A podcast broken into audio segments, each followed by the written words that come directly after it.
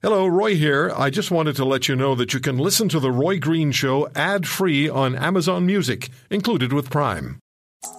Don't let his bark fool you. Roy has a softer side too. This is The Roy Green Show on the Corus Radio Network.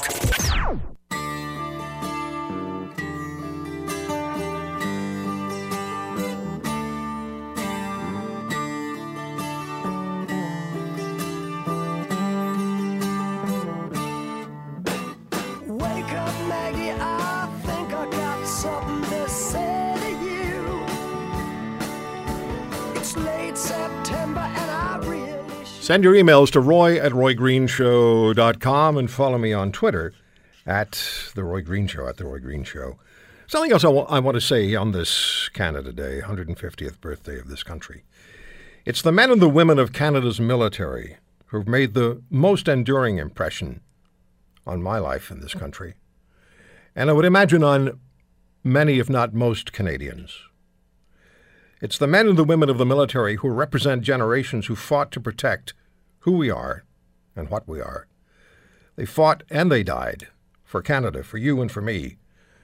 Even though our current Prime Minister decided to inform the New York Times that Canada is the world's first post, first post nation country and has no common denominator, and that's where you're wrong, Mr. Trudeau, terribly wrong.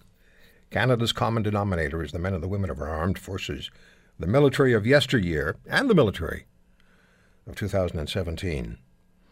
I remember spending uh, time in the company of marvelous veterans who battled on the beaches of Dieppe in August of 1942, and they died in huge numbers, and it was a great honor to be asked to be the master of ceremonies for the dedication of the Dieppe Memorial under the Skyway Bridge connecting Hamilton and Burlington, Ontario, to stand again with these incredibly brave men who gave of themselves and whose comrades gave their lives for Canada.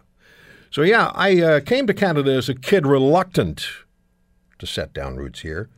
I learned quickly to live with nothing, yet experienced the generosity of spirit of the Canadian community, and was given every opportunity to build a life and a career which was richly wa- rewarding, not with massive paychecks, although I have nothing to complain about in that regard, but by getting to know Canadians from across this great nation and hearing the wonderful stories of personal experiences in this vast country. And one thing I did learn, one thing I know for sure, is Canada represents the best of what there is in this world. We have our issues. We have uh, problems that have not been resolved and addressed as they should have been, and that includes First Nations communities. It's deeply disturbing to know that we have people in First Nations communities in this country of Canada, with everything that we have, who live in abject poverty, who don't have water that's safe enough to drink, and don't have warm homes in the wintertime. That's desperately disturbing.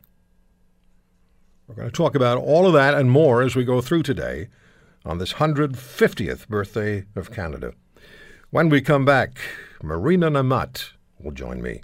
Imagine being in one of the most vicious prisons in the world at 16 years of age and being tortured and threatened with execution. She is now in Canada and an absolutely devoted Canadian citizen and has written some incredible books about her experiences. The stories in Canada, the stories of people who've come to this country and who love it so much, are just amazing. Uh, the immigration issue is one we'll talk about in the next hour. The individual stories are truly, truly remarkable. You'll hear one in just a minute.